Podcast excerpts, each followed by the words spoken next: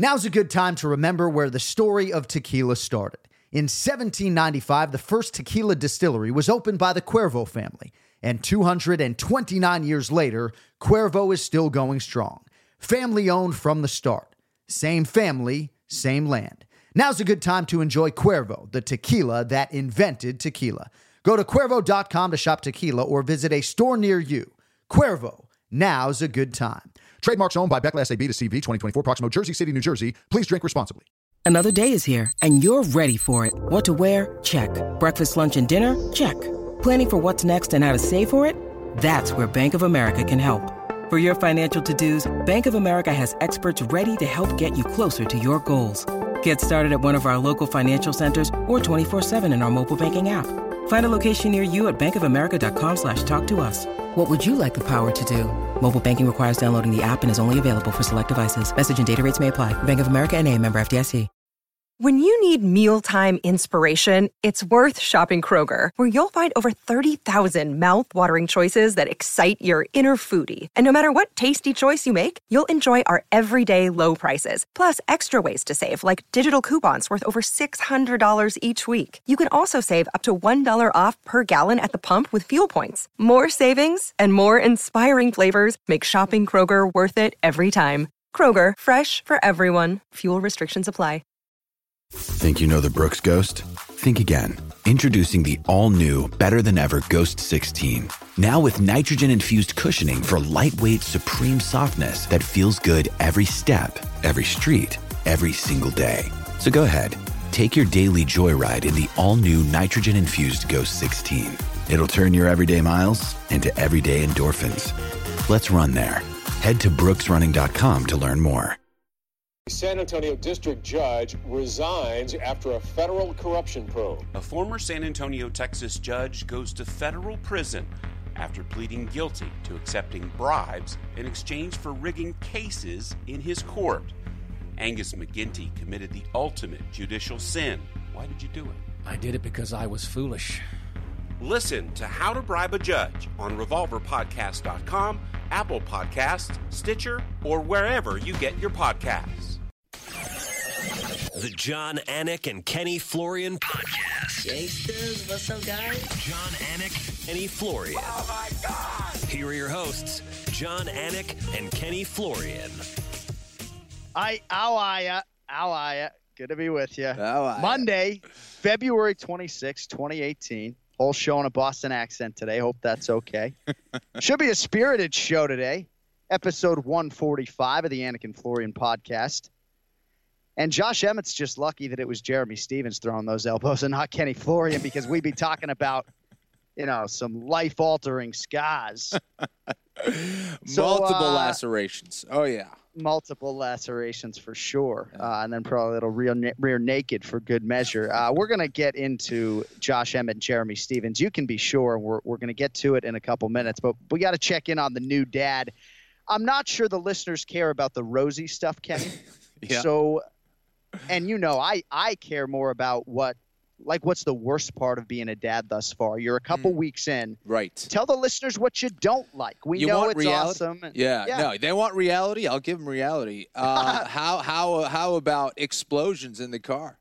You know, just explosions through the diapers, through everywhere. Just kind. Of, if it's if the diaper isn't secured properly, or if it's not a good diaper, Right. you're in trouble. You're in trouble. Yeah. Get yeah.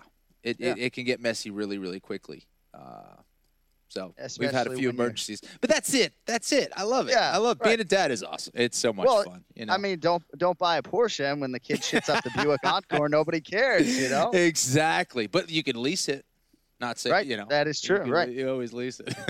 honey, she got it all over the Chevy Equinox. Nobody cares. Nobody cares. Uh, flew late again today, by the Uh, way. I folks. just know, wanna I know. that. That's all right though. sorry. Again, though, we take it's live to tape. We do hope there is a time in the not too distant future when this show yes. is not just on TV as it sort of is right now with the video and everything that everyone at Fox Sports has done for this fine program, but to do this thing not just live to tape, but to do it live to potentially take listener calls and uh, to really have this thing be be simulcast and a big deal. I mean, that was the goal from day one, and uh, man, we're just one step at a time. We're trying the to get there.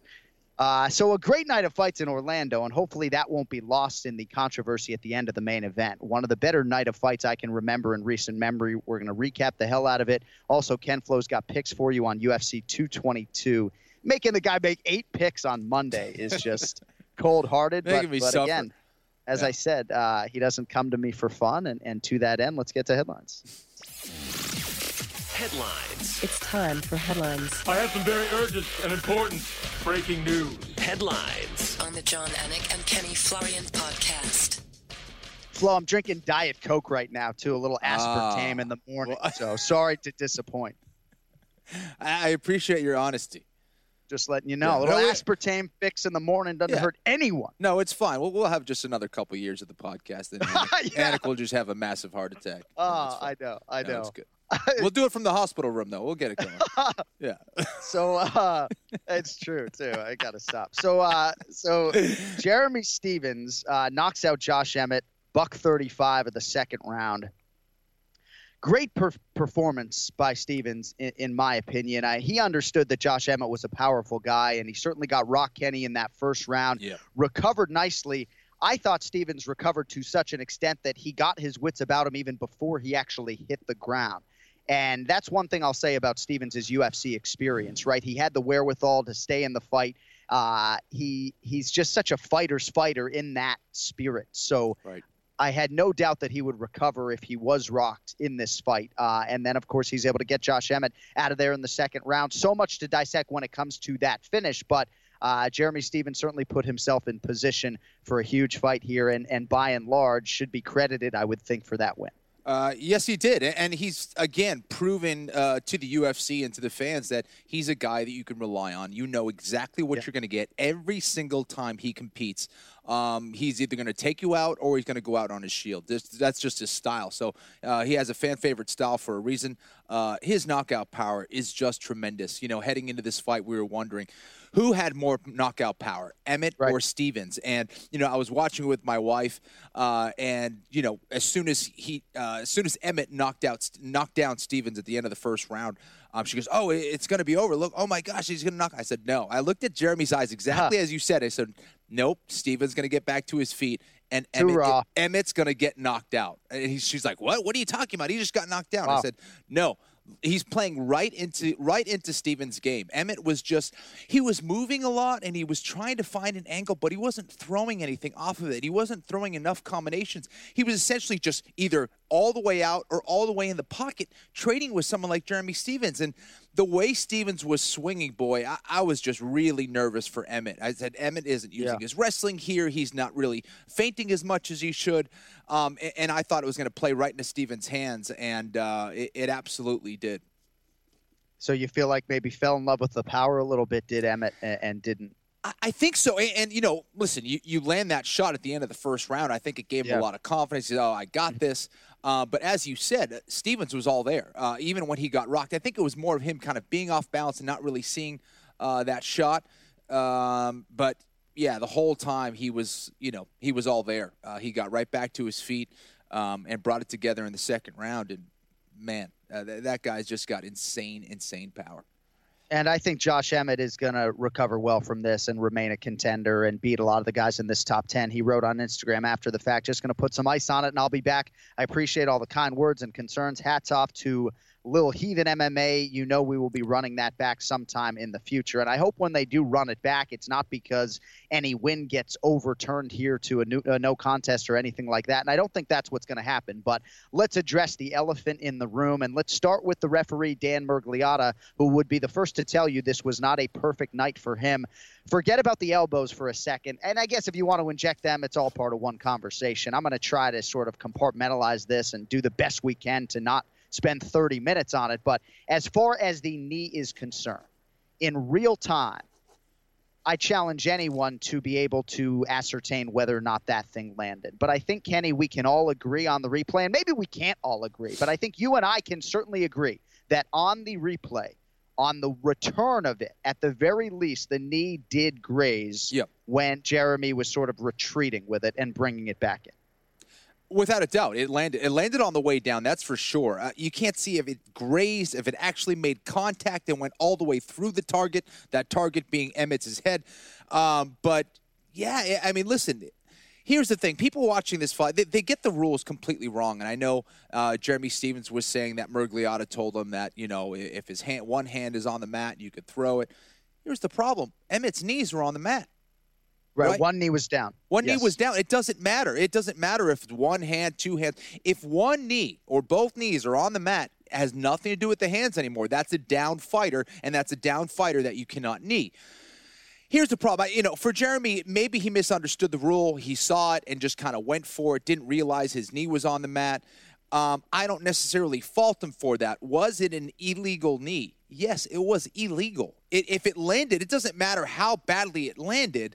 Um, it was illegal. I, I don't think Stephens was purposely trying to knock him out illegally. Um, right. I don't even think it really made that much of a difference. I mean, the left hook was way more devastating than knee. I think we can all agree on that. What about those elbows that he followed up with? Those were even Right. more brutal than than anything. Right. So, um, I don't think the knee was one of those things that really played a factor in this fight. Was it illegal though? Yes. Miragliotta, um, great guy, friendly guy, um, like a lot of these referees are. He made a mistake. He he did make a mistake. Again, is it one of those things where oh my gosh, they really need to run this back? But I don't know. I I, I don't think it really would have made that much more of a difference. I don't think it was the knee that stopped the fight. Right. You know I what I mean? It's just it's just that damn power of, of Jeremy Stephens.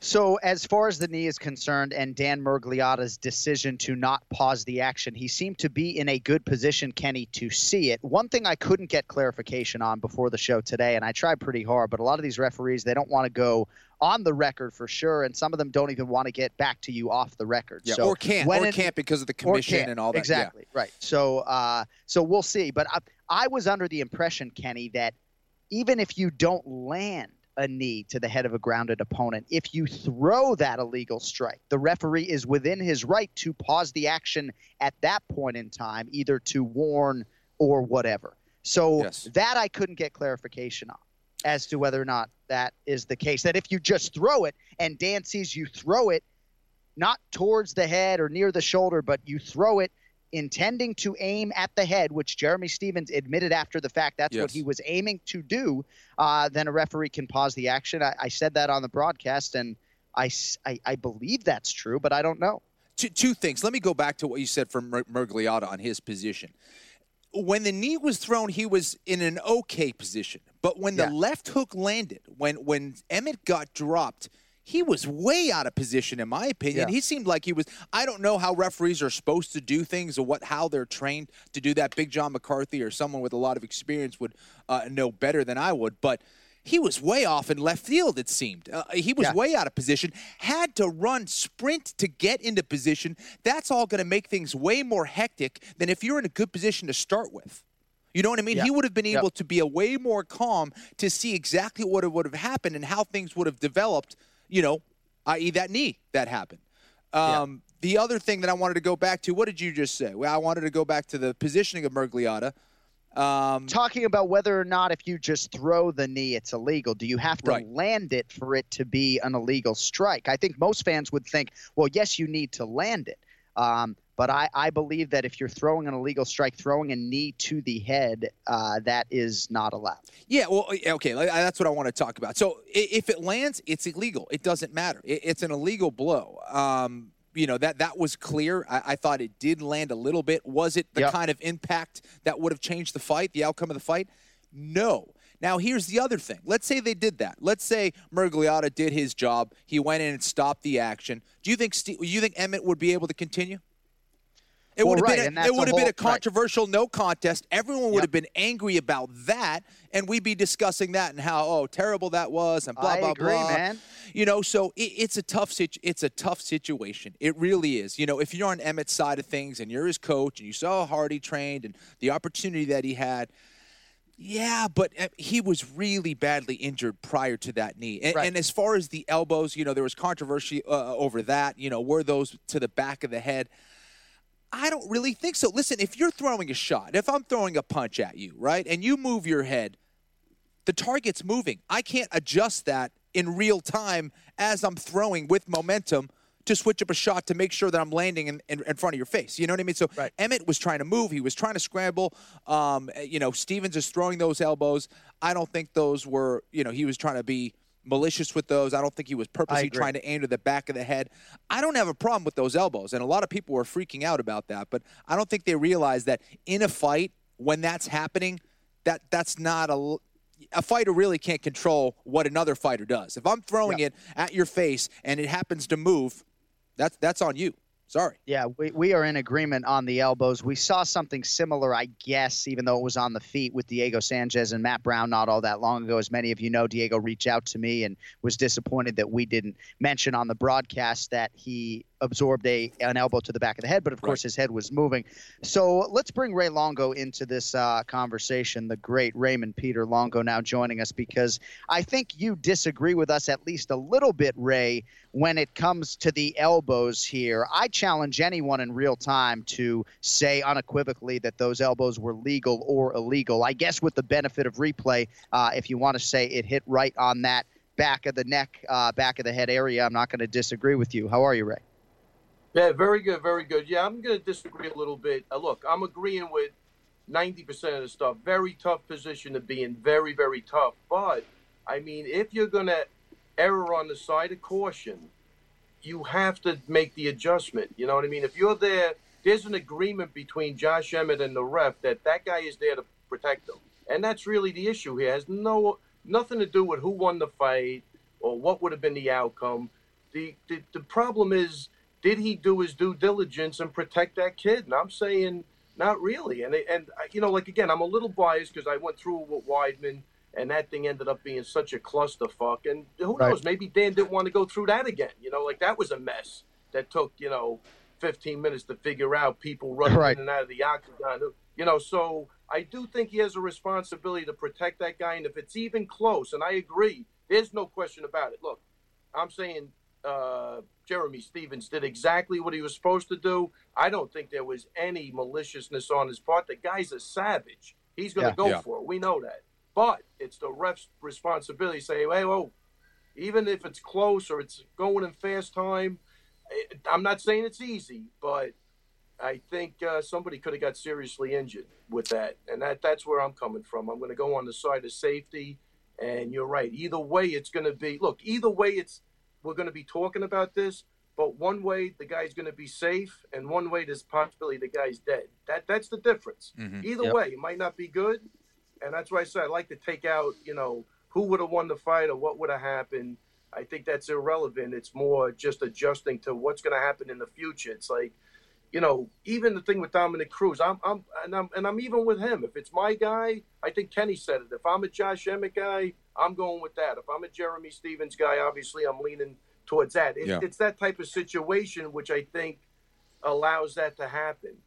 But I mean, like again, I have to. You got to go with the safety first, and I think that's where it gets a little screwed up, man. I, I don't know. I, I, I saw that as, you know, like, and my- and I think I was going off on a tangent. But I think even with Dominic, you know, he started getting crazy. Well, it's only illegal if the ref calls it. I don't, I don't know. Like if I try to hit you with my car and you jump out of the way, it's only illegal if I hit you.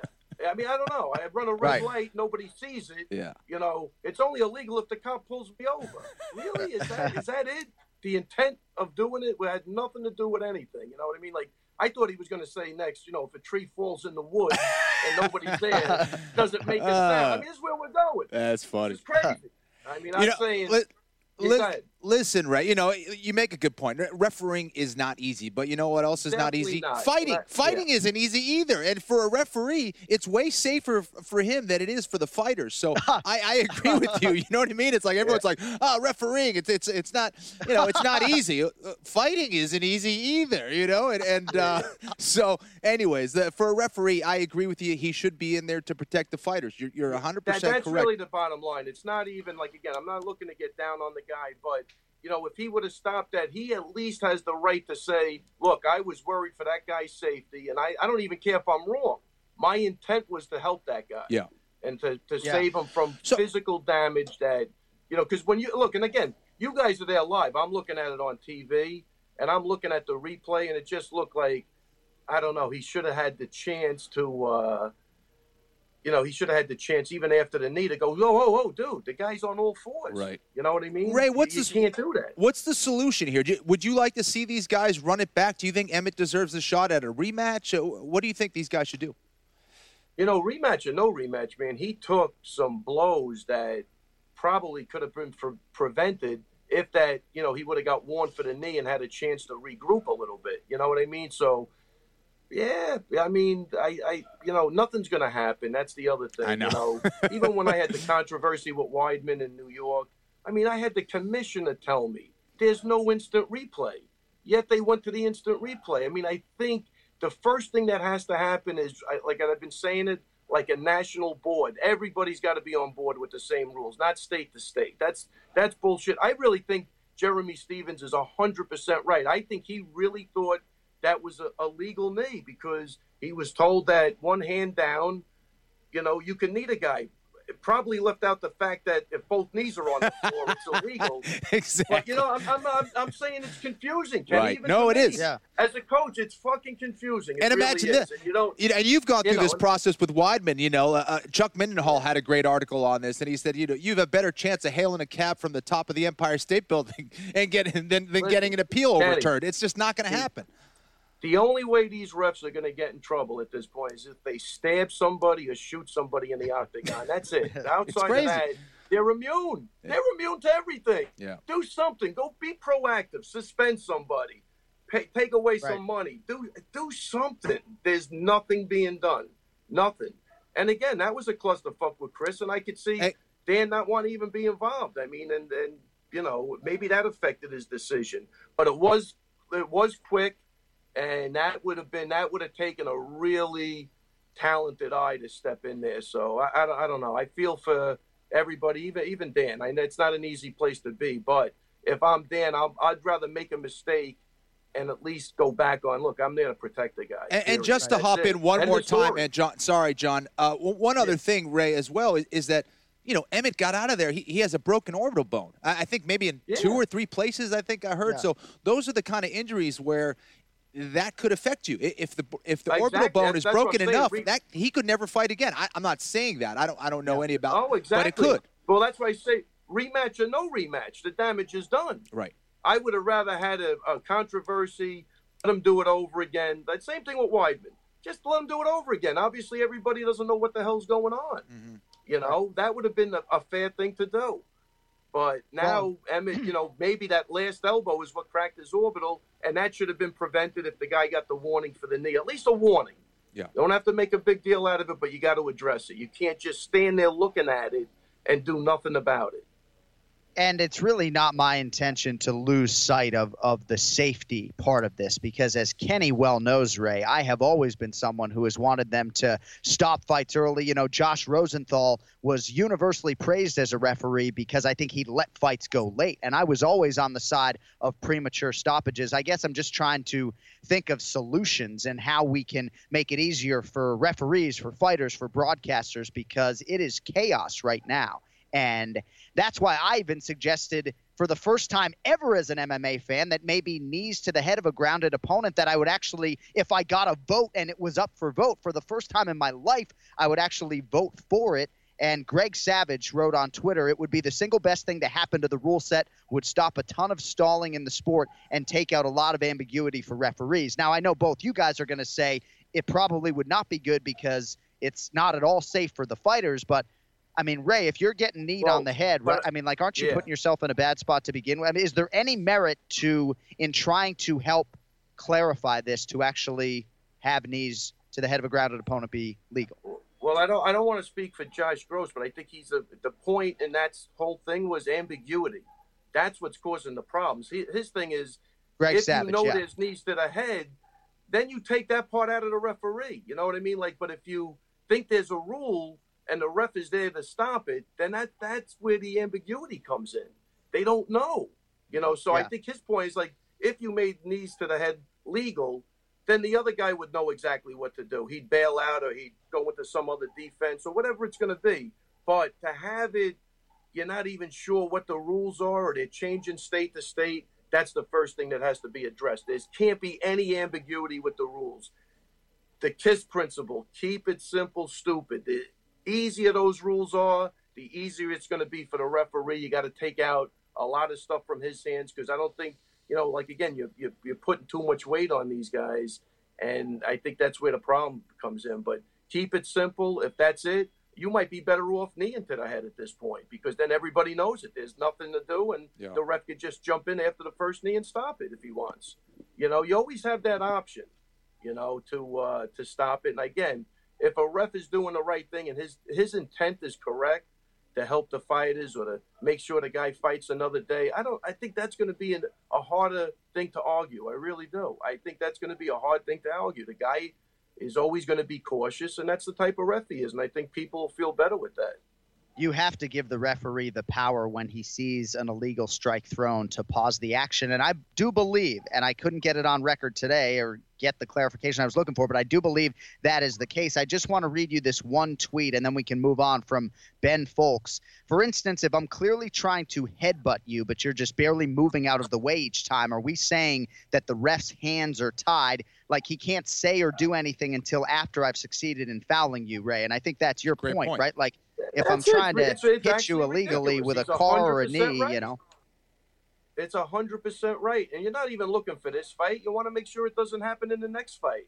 Now, guys, you know you don't want guys just oh I was aiming for the shoulder and start playing that game with a knee Right. in the head. No, it's, Right. It's a, it's a sorry, sorry, but the damage is already done. That's the problem. So I think Ben Fowlkes is a is a hundred percent on the money. You know, it's the intent that you have to at least make sure these guys understand that is uh, it's just wrong. I, I'm going to tell you a real quick story. I had a guy, an amateur kid fight uh, over the weekend, and the amateurs you can't punch to the head on the floor, right? So my guy, I mean, crushes the guy, but it was one of the craziest amateur fights I've ever seen. He did more damage to this guy's body than I've ever seen done in an amateur fight. And at Oh. one point in the fight, I'm like, he's going to get disqualified. This is crazy. He's like, like going berserk. But he picked those shots. He did pick them. Yeah. It was berserker, but he picked them, and that was Yeah. the difference. He wasn't just winging stuff and hoping that it hits legally. He was looking, but man, was he a savage when he when he was throwing that stuff. And I think, you know, like again, Jeremy Stephens, I really believe he thought that league was ne- was uh, was legal. I really did. He look, he could have taken an easy way out and said, "I was, I was trying to for the knee him shoulder." shoulder, and I missed." He didn't. He's being honest. Yeah.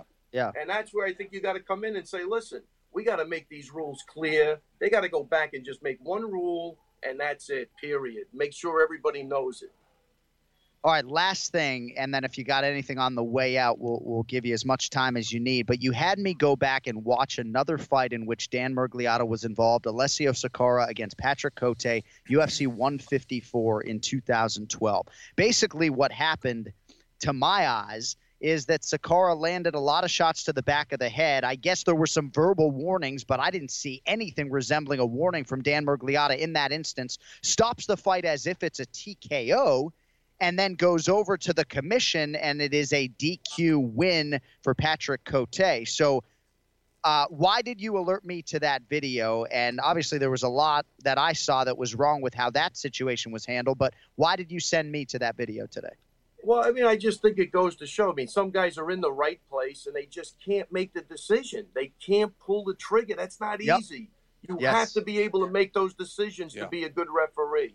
And Patrick Cote happened to train at the gym for that fight, so I was a little partial, uh, you know, watching the guy get fouled. So I got a little wacky with that. But but the most was you're looking right at it. What is the problem? Right, there was no There's, right. a, there's a reason why rabbit punching is illegal in boxing from the 1900s. You could kill somebody.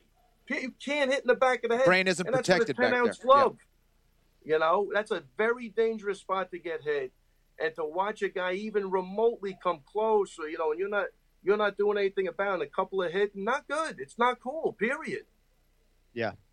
I'm glad that uh, we circle back to that because you're right about boxing and the rabbit punches and uh, yeah, man, it's it's a serious And thing. again, you know, again, as a fighter, Kenny, when you go in there, you know, you're you're expect the ref if something goes crazy or if you get kicked in the balls, that he's going to jump in there and give you time to to, to rest. And, and know? referees are going to make mistakes, right? But how many Without mistakes do we allow? without a doubt. But how many mistakes do we allow?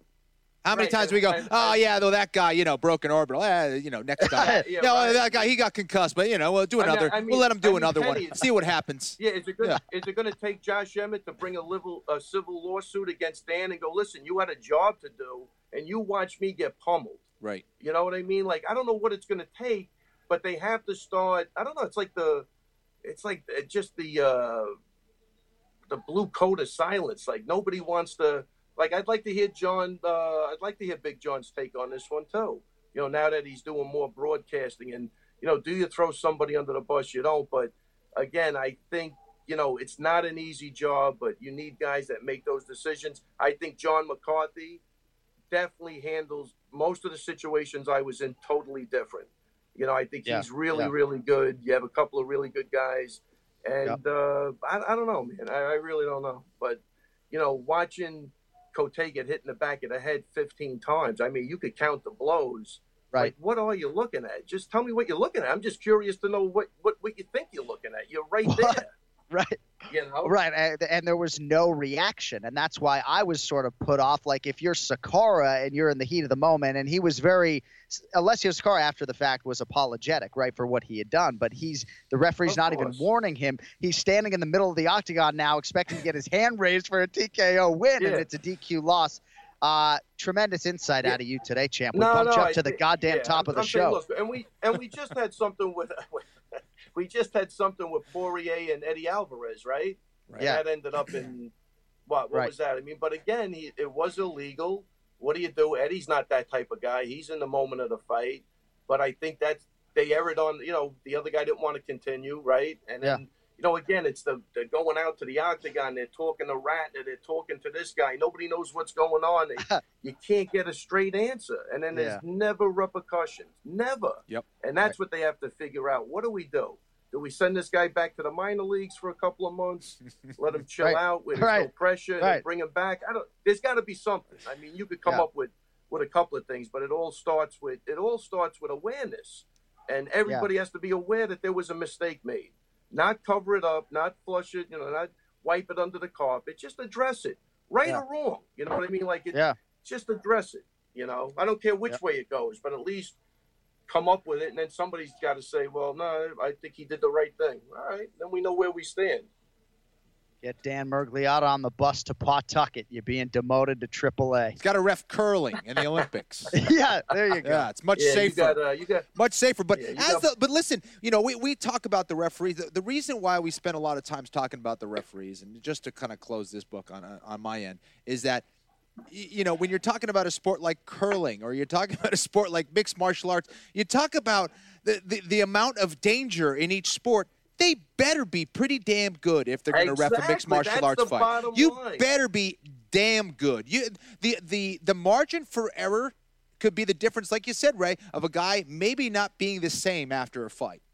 without so a doubt. you gotta be damn good. Yeah, exactly. That's all I was saying. Now, what that takes, maybe we have to, you know, vet that process a little better. You know what I mean? We have to bring in different types of people. You know, and if you can't do it, you can't do it. I think, you know, there's a couple other guys out there. They're getting a little older. They just can't pull the trigger.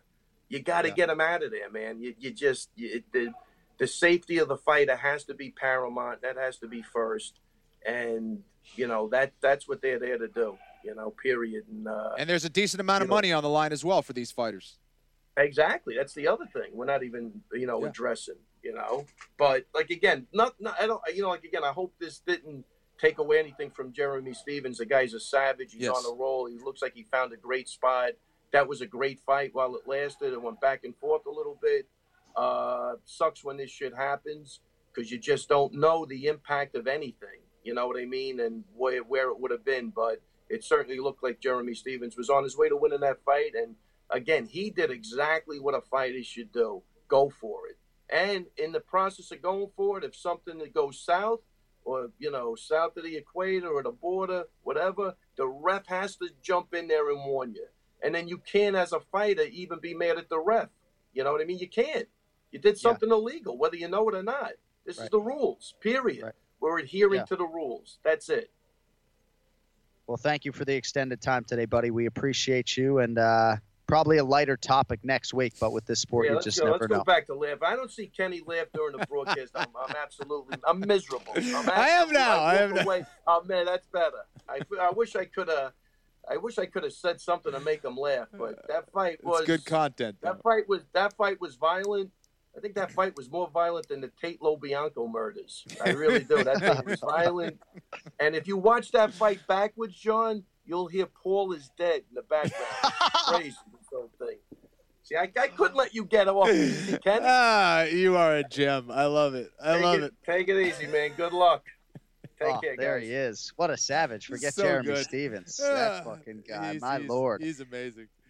called me this morning all fired up. I was like, oh, Jesus. Uh, I know we disagree on the elbows, but in terms of the elbows to the back of the head, Kenny, Right. Nik Lentz, God love him, but he tweeted, best way to solve this problem, make knees everywhere legal. That I have less of a problem with than when he says, I'd also be totally fine with hits to the back of the head, too. This isn't boxing. And I think maybe Nick just doesn't understand or care about the severity of the hits to the back of the head. But Kenny, our late boss, the great Anthony Mormile, when we were uh, at the Worldwide Leader, you know, he had major concerns that that this sport was going to witness a death on the highest level, right, on the greatest proven ground in the sport in the octagon, and there are a lot of people who who worry about that happening. And thankfully, since 1993, it hasn't happened in the UFC. But I covered a boxing death in 2005, Le- Le- Leavander Johnson, and uh, you know, it, it it's a real thing. And so I'm glad that Ray was sort of able to at least shift our discussion, at least from my standpoint, for a minute or two, uh, to fighter safety. Because ultimately, at the end of the day, I think even me in the aftermath of this fight kind of lost sight of that. And thankfully, Josh Emmett is okay. Yeah, and, listen, as far as simplifying the rules and saying, you know, let's just do knees from everywhere, would would it simplify things? Absolutely. Is it going to make it safer for the fighters? I, I don't know. Uh, probably not. Um, and what about you know um, upping your chances of hitting someone in the back of the head with a knee? Right. You know, pro- that that that that risk. Uh, you know, uh, it, it's going to be more liable to happen. Um, you know, the reason why you don't hit to the back of the head, I said it earlier, real quick, as Ray was talking, but your brain isn't as protected back there. It, it, It's much softer. It's the older part of the brain, uh, way more susceptible to damage. Um, so that is why they don't hit to the back of the head uh, in boxing or in mixed martial arts. All right, let me just get you two possible solutions real quick, and then we can move on. I do want to talk about the final Stephens elbow, and then I promise we'll put it to bed. Uh, but in terms of solutions, so maybe having smaller referees relative to the weight classes. Like if you got a guy like Keith Peterson in there, and you know he moves pretty well. That Yeah. neck tattoo does not hold our buddy Keith Peterson down, that's for sure. But you know, Dan Miragliotta trying to move 275 pounds to get in position around these featherweights, and I know the higher profile referees, the veterans get the main events a lot of the time, and and I don't understand that whole process. But maybe have smaller referees for the smaller fighters, and then I'd also like to see the referees they have to issue a sign for a warning to the crowd, to the, you know, I know there's something verbal going to the fighters, but at least so there is some acknowledgement that he has warned a fighter for extending the fingers, not pointing them up, or for Right. throwing an illegal strike, uh, anything like that.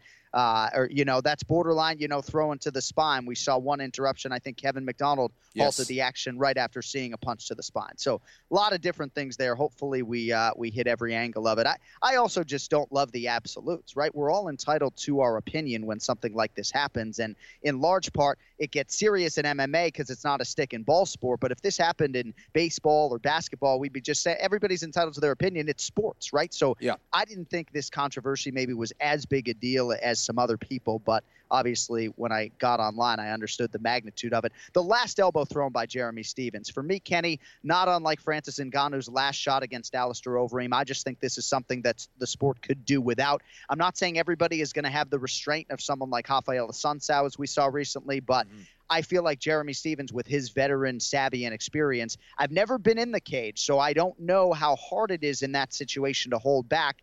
To me, I think Jeremy probably had enough time to see a concussed, unconscious opponent here and not land that final blow. But but I could be wrong, and and maybe I should give Jeremy the benefit of the doubt. Well, I, I would say this is that um, his job is to fight. He's a fighter, and, and yes, absolutely. There's times where a fighter recognizes that um, and lets him up. fighter isn't able to continue. Clearly, he's messed up. Referee comes in and stops the fight. But there's other instances where a, a, fighter kind of walks away. How about uh, Millender against Thiago Alves when he did it Right. a little bit, kind of stepped off, raised his hands like he was going to walk away? Alves was still in the fight. He was able to come back. What happens if Alves came back, got back to his feet, knocked out Millender? So you have to go out there and do your job as a fighter. You can't necessarily assume, oh, the, it seems like the guy's knocked out. We've seen guys come back. Um, Yes. Pat Barry and Cheick Kongo. You know that would have been Oh, an my instance where you would say, "Oh, well, clearly the guy's getting not. Oh my, oh my God, he got knocked out." So you know y- you have to do your job as a fighter. I think. I think St- Stephens did the right thing. Honestly, um, I, I think again for the referee, that is the referee's job to go in there and see if the fighter can continue or not. So. You know, eh, that's my issue. And then I think you absolutely make a great point as far as, you know, the weight classes and the size of the referee. I think it absolutely makes a, a difference. I think Keith Peterson probably would have been able to move better with the featherweights, but then at the same time, do you want him refereeing, uh, you know, Stefan Struve and Andrei Arlovsky and be able to separate those those two? If one Right. of those huge heavyweights wants to continue and you know try Right. to hurt the other guy, is Keith Peterson going to be able to stop him? I don't know. Um, you you want to have a big guy in there, so um, I, I think that absolutely makes sense. Well, if I'm fighting in an alley, give me Keith Peterson on my Right. on my squad of five. Yes. So, so was Dan Miragliotta the referee in question for Cheick Kongo and Pat Barry? Because I don't know. Because in that instance, I, I don't know. I no, I think it was Herb Dean. Was it? But in that instance, uh, I thought one of the poorer referee things to ever happen in the UFC because the referee actually made contact Yeah. with Pat Barry. Yes. Right? Poor Yes. Pat Barry. Every time I see him, I'm like, dude, you got fucking hosed on that Cheick Kongo fight. Uh, and last thing I'll say on Steven Emmett, um, I thought about leading with the illegal knee in my post-fight interview with Jeremy, uh, but obviously that moment took on a different magnitude for him, and I just chose in those 90 or 120 seconds uh, not to make it all about the illegal knee. Also, generally speaking, in those situations, when you ask a winning fighter about a potential foul, it's fruitless, right? He's not going to give you know much about and- it. Yeah, it you know, happened in a blink of an eye. Yeah. so uh, I just wanted to address that. And again, I, it's fair criticism if people want to criticize me for it, but I wouldn't go back and change it. Uh, I wanted to give Jeremy his moment, and uh, I thought it was a pretty powerful one for a guy who just made his 28th UFC appearance, a guy who I think is going to have north of 40 when he retires. Absolutely incredible that a He's a guy who. Kenny he walked into that octagon though, Flo. I know you care a lot about your UFC win loss record. He walked into that octagon 14 and 13 in the fucking UFC. Wow. You know. Well, And- and, and again, look at you know how many people can have the, that amount of fights in the UFC and actually look better over time. I know. he's looking better and better. Um, uh, Stephens is a guy that uh, I think a lot of featherweights want to avoid because of his record, because of the threat of them getting knocked out and possibly never being the same again after he hits them. Uh, what a threat he is! I'm real happy for him. Uh, you know, he's a savage inside the octagon, but talking to him uh, outside of the octagon, uh, he really is as nice as can be. Uh, he's an excellent father, a guy who really has uh, changed his life around. Um, so very happy to see him get the win. Yeah, he's been through some stuff. I mean, I remember Kenny when we were in Minneapolis in October to call his fight. I don't know if it was against Steve Edwards, but uh, he was arrested day of. Remember at Yes. the host hotel and that. and uh, you know 14 elementary schools. But he really is a great guy, right? Like this isn't some asshole who was trying to land one final seminal blow. Like there really is a good guy in there. Yes. And isn't it funny that the guy who Conor McGregor said, "Who the fuck is that guy?"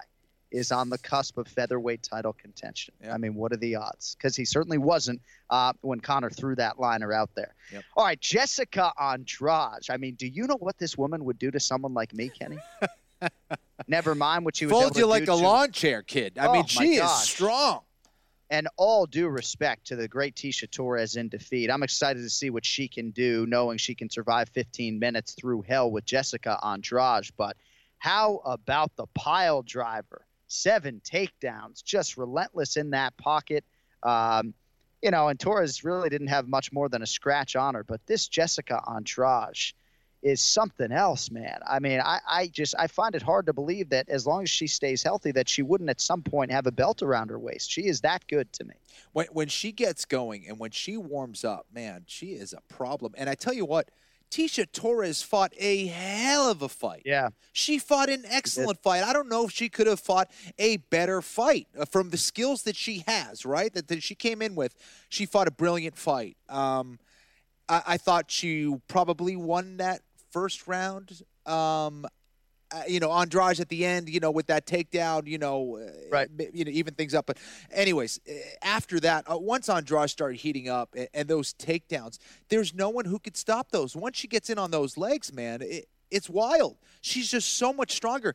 Tecia Torres is extremely strong for that division. She's you know, she's she's very athletic. She moves real well. But Andrade, like I said, heading into that fight, she's just a different kind of beast. She's she's too nasty. She's too strong. Um, and, and, when you talk about a division that is still developing, as far as the women's divisions, you know, um, it hasn't been around as long as the as the men's divisions, obviously. So you know, the skill, the, the talent, the skill level, uh, it's growing. It's getting there. Um, yeah. So when you have a, a, woman that's as athletic, strong, and as aggressive uh, as Andrade, that goes a very long way. Um, and she showed that again. I mean, yeah. just stayed calm. Anything she got hit with, and Torres was landing shots. There was no change of expression on Draw's face. It was like, yeah, this is normal. I'm yeah. just, you know, right. taking right. a shower. I'm fine. Yeah. Waiting in line for a sandwich. It, it, it, there, there was no change of expression. She's just, she's an animal. Right it was as if she was getting hit by me. And you're right. Say what you want about the women's game, and, and people will say what they want about the women's game. But when you are watching the truly elite fighters, the top five in at least two of these three divisions, it, it really is a sight to behold. But that was my favorite fight of the night. That yeah, was my favorite no, fight and, of the night. And, and it was the fight that jumped off the card for me when yeah. it, when the main card w- was announced. So for sure, uh, we will have to table that though for a second because now with us on the guest line the day before he travels to Vegas to corner the great Frankie Edgar at UFC 222 head coach to the stars and, and truly one of the better people that Ken Flo and I have met in this mixed martial arts world, this crazy fucking world. The great Mark Henry joins us. My man, how are you this Monday? What's going on, guys? Oh man, never a dull moment. We spent the first half hour of the show talking about this Jeremy Stephens, Josh Emmett business. I don't know if you care to comment on that, but it just seems like every weekend we're talking about something rules related or judge related or referee related. Thankfully, Josh Emmett's okay, but obviously a lot to digest over the weekend, my man. Yeah, I I, I thought that um I thought the elbows were clean. I, I know that they talked about that. DC talked about that after because he was putting Right. his head down. But the knee, the knee was definitely illegal. But I I just think the knee really had nothing to do with, you know, the times that he got hurt. You know, so, you know, I'd hate to see, uh, you know, Stephens take a loss from something that I don't think, you know, had, you know, had to deal with the finish of that because I think regardless of that knee, because the it looked to me like he missed forward, but he caught after, but um, you know, on his way back. But I just feel like um, you know. He, the times that you saw him really hurt were from other punches and blows, not from the knee. Mark, how is Frankie doing? He's been fighting a very long time. Uh, he's done some amazing things in this sport. How is his hunger? How is his body heading into this fight uh, against a guy like Brian Ortega? Man, first of all, I didn't know this was about Frankie. I thought this was about me receiving my five pound my five pound gold uh, trophy that you guys bestowed upon me. I thought. I thought Oh, I yes, thought that's, that's what right. it was. I was waiting in the mail. I was waiting That's in the right. mail, and it didn't come. So I figured, you know, you guys were going to hand me over that big fat trophy. I'm I making it by made out of hand right now. I'm making it by hand by now. I'm waiting for the gold to come in. Yeah, 18 karat. It takes a lot. It, it's hard to work with. But thanks so much for that, man. That definitely coming from you too, bro. It meant uh, it totally meant a lot. A guy that's been in four divisions and, and not only four divisions, but was at the tip of the top in those four divisions, man, the best of the best. So just to uh, throw out a thank you for that. I tweeted, but I, I don't know if you saw it, but uh, it really meant a lot to me. Thank you, man. But um, but pertaining that other guy, that other that, that, that other guy, Frankie that guy, guy. named Frankie. yeah, you know, it's funny the way you asked the question because so many people ask me, you know, how many years he has left and, and so on and so forth. And I just, when I see him, I see him as an Ortega. I see him as, you know, this, you know, phenom, this this kid that's that's coming up, that's hungry and working hard and uh, getting better every day. And I see him like that, or a guy like Zabit that we have, who's young and, and just getting better all the time. And I, that's how I see Frankie in, in in my eyes. You know, um, you know, he he's always this kid. I've been with him 13 years. He never misses a practice. Always there first, last one to leave. Eyes wide open. Always wants to try new stuff. I mean, he there's no difference in him than any you know white belt or new guy that you have in the gym. So when you have that hunger and that drive, and just the progression. You know, I, I just think, man, I, I really don't know when this kid stops, and, and he's looking phenomenal. Pertaining to your question. That, that's great to hear, man. You know, what's exciting about this fight is that I don't think either of these guys have really faced one that's like the other. You know, I, I think I don't think Frankie's faced someone like Ortega. I don't think Ortega's faced someone quite like Frankie Edgar either. Uh, what are some of the things you, you guys are working on in preparation for this fight? Well, you know, originally um, everybody knows it was supposed to be Max, and you know they do have some similarities. You know, um, they're almost the same height. Well, Max a little taller, and you know they both like to fight. You know, they're both. You know, I look at both these guys. You know, as as as amazing fighters. You know, especially Max, man, just have so much. um you know, this kid, man, I really look up to Max and what he's done and how he's got there and what he's done since he's had the title. Like this kid is just fearless and uh, his game is just just gone to a, another level. And you know, when you prepare for someone like Max, I just think that you're just ready for anybody, man. So you know, preparing for Max and trying to, you know, game plan and get to beating someone like Max you know, I just think prepares you for, for anybody in the world. I think he's that good.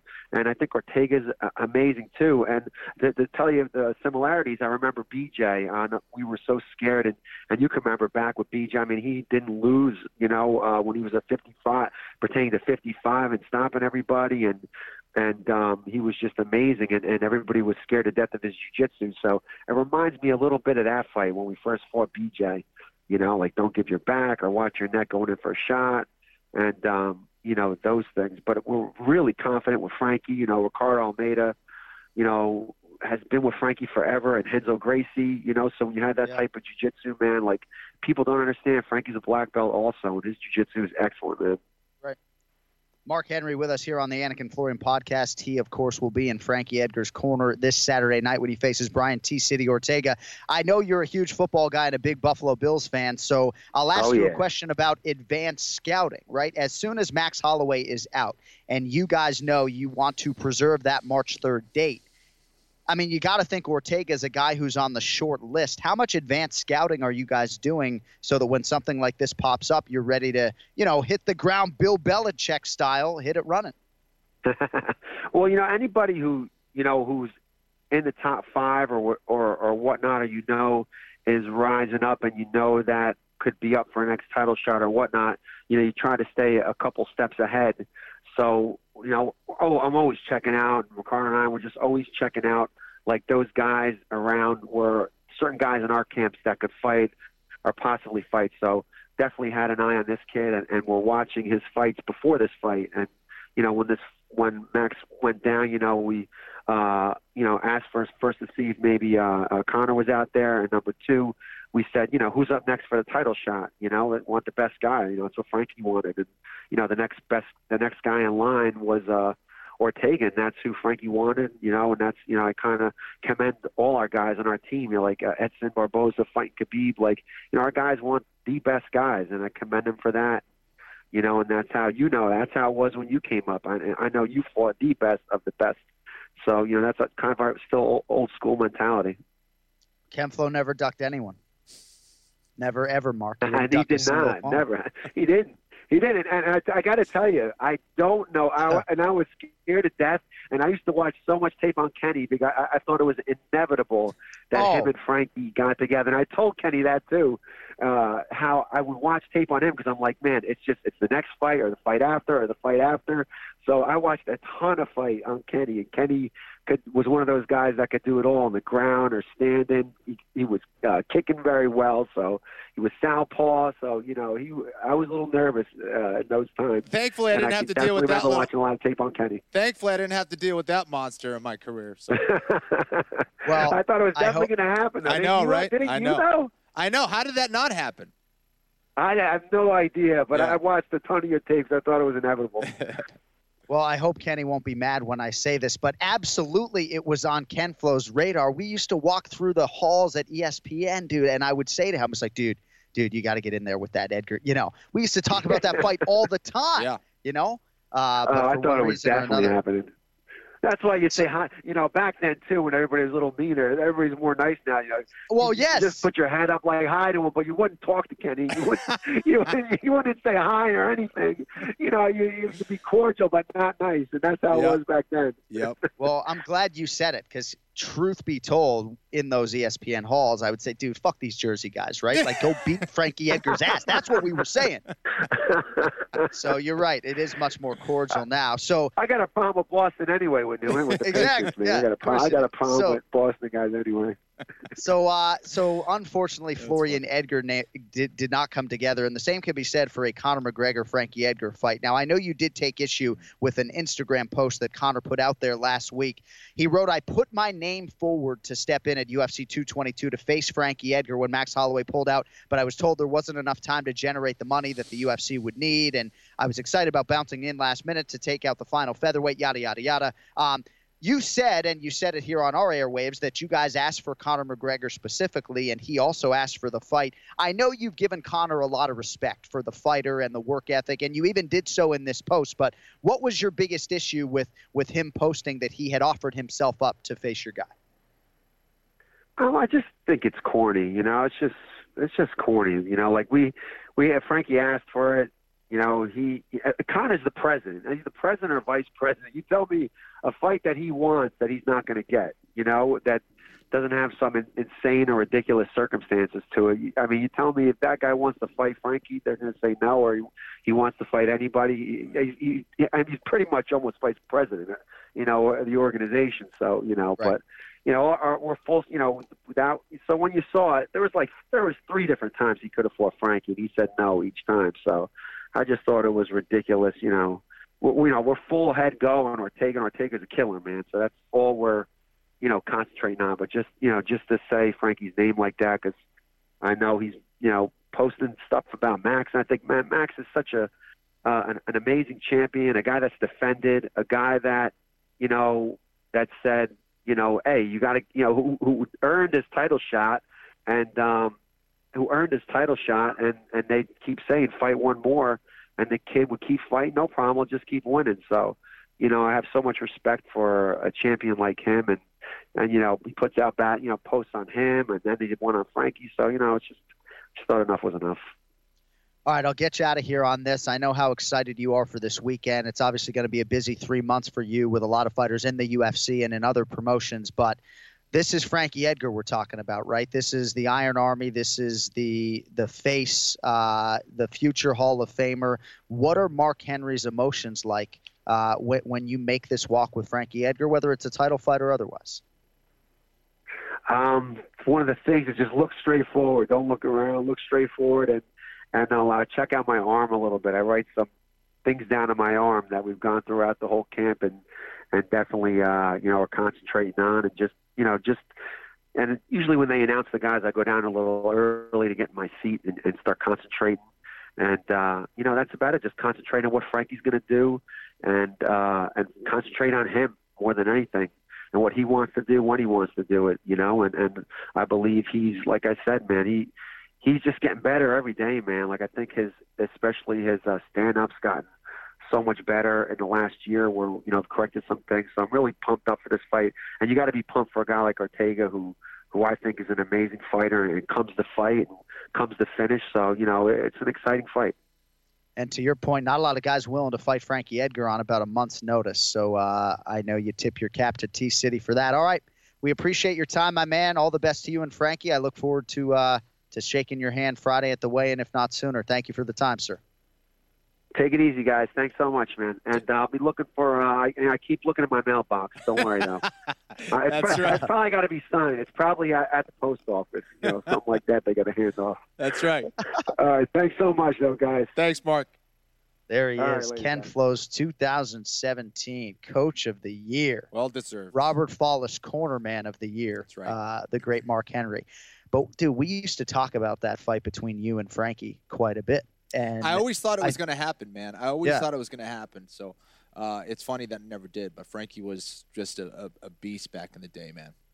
and just interesting also what his career held after you retired because I know you've said somewhat Still a beast. I don't know why I said he he was a beast back in the day. I meant when I was fighting. You know of what I mean? course, no, of course, Yeah. but and I know you you uh, maybe he would have been more of a problem uh, than those of us on Team Florian thought he would have been back then. But I know you and I were very excited at the possibility yeah. of uh, of taking out Frankie Edgar. Um, so we're going to make some picks here on UFC 222 in a second. First, though, give me a minute to tell you about Mattress Firm, if you would. Everyone knows how important stretching is before an event. Well, so does Mattress Firm, except it's your dollar. Your budget stretches further when you're shopping at America's neighborhood mattress store. It's a true home run, and you'll have a ball. They're the head coaches when it comes to mattress expertise. But know this they're more than mattress experts. They have a game plan that helps you transform your mattress into a bed from adjustable bases and sheets to headboards and bedroom decor, they have you literally and figuratively covered up like your favorite cornerback. Go to mattressfirm.com slash podcast to see what deals are happening as I read this sentence to you. They even offer you a 120 night sleep trial to ensure perfection and a 120 night low price guarantee so you know you paid the perfect price. Talk about a one two punch, a knockout, if you will. Score big with a perfect bed. Head to mattressfirm.com slash podcast to get the play by play on how you can monumentally improve your sleep today, tonight, and tomorrow. All right, now it is time to make some picks for UFC 222. Let's get to the main event challenge. It's the main event challenge.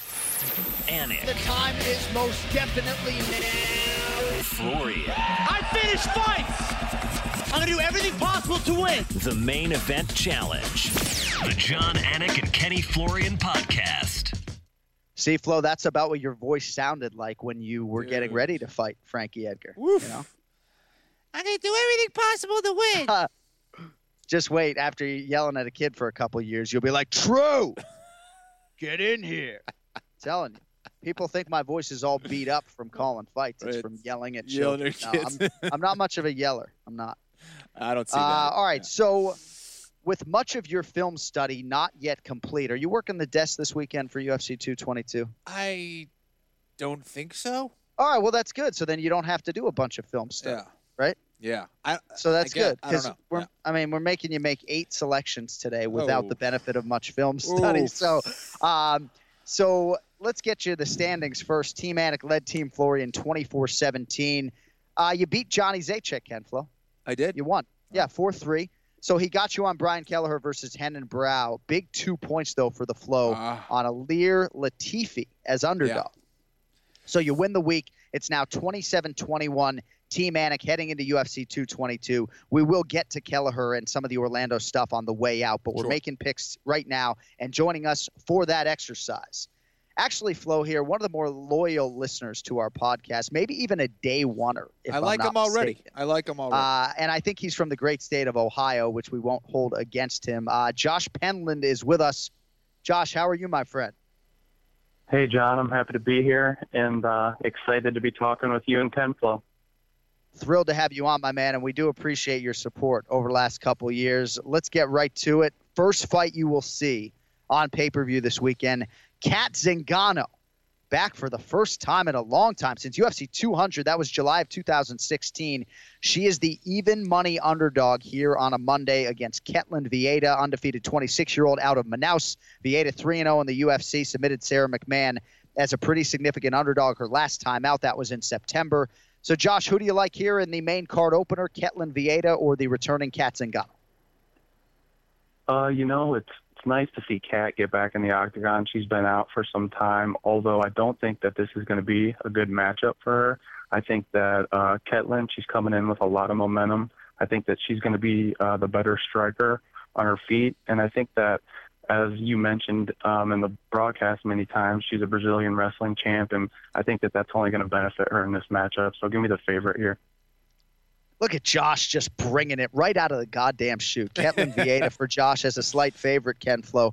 Cat Zingano, again, also in my top five if I'm going to an alley. It's me, Keith Peterson, Cat Zingano. We got three spots left. Uh, Kenny, what do you think about Cat Zingano here in this returning spot against a pretty talented Brazilian? Well, you know, it's hard to know what kind of Cat Zingano we're going to see. We haven't seen her in a little while. One thing we know is, is that she is so tough and she's very strong. She's big for the division. Um, but Ketlen Vieira, I think she's something else. Uh, th- these fighters, these Brazilian fighters from Manaus, they're just traditionally known as being tough as hell. Uh, I'm going to go with Ketlen Vieira, Jacare Souza from that same uh, location in Brazil. Um, I think Vieira is going to get the win here. All right, next up in the heavyweight division, boys, Stefan Struve minus 225 favorite here for what is his 20th UFC appearance against the former champion Andrei Arlovsky. Uh, we'll actually have a nice little retrospective on the pay per view broadcast for the Pitbull this weekend, so you want to tune in for that. Arlovsky now 39. He is on a one fight winning streak. You all remember the diaper fight, Junior Albini. Arlovsky plus 175. Josh, for you, any value for the Pitbull here against Stefan Struve? You know, um, God bless Arlovsky. The guy's been fighting forever. Um, I just think Struve, he's going to utilize his reach. He's going to stay on the outside. Um, and I think at some point in this fight, he's going to with a nice straight right hand. He's going to put uh, the chinny Arlovsky out. So I'm going to have to stick with the favorite again here, Struve. And hopefully Struve can work his way back up so uh, my guy Stipe can get a shot at that rematch. Yeah, can get that rematch. Kenny and I remember that first fight all too well. Main event in Nottingham, England, September 29, 2012. Yet I can't remember anything in life that I need to, but somehow that date sticks out there. Ken Flo Struve's won two of three. He was stopped by Alexander Volkov his last time out.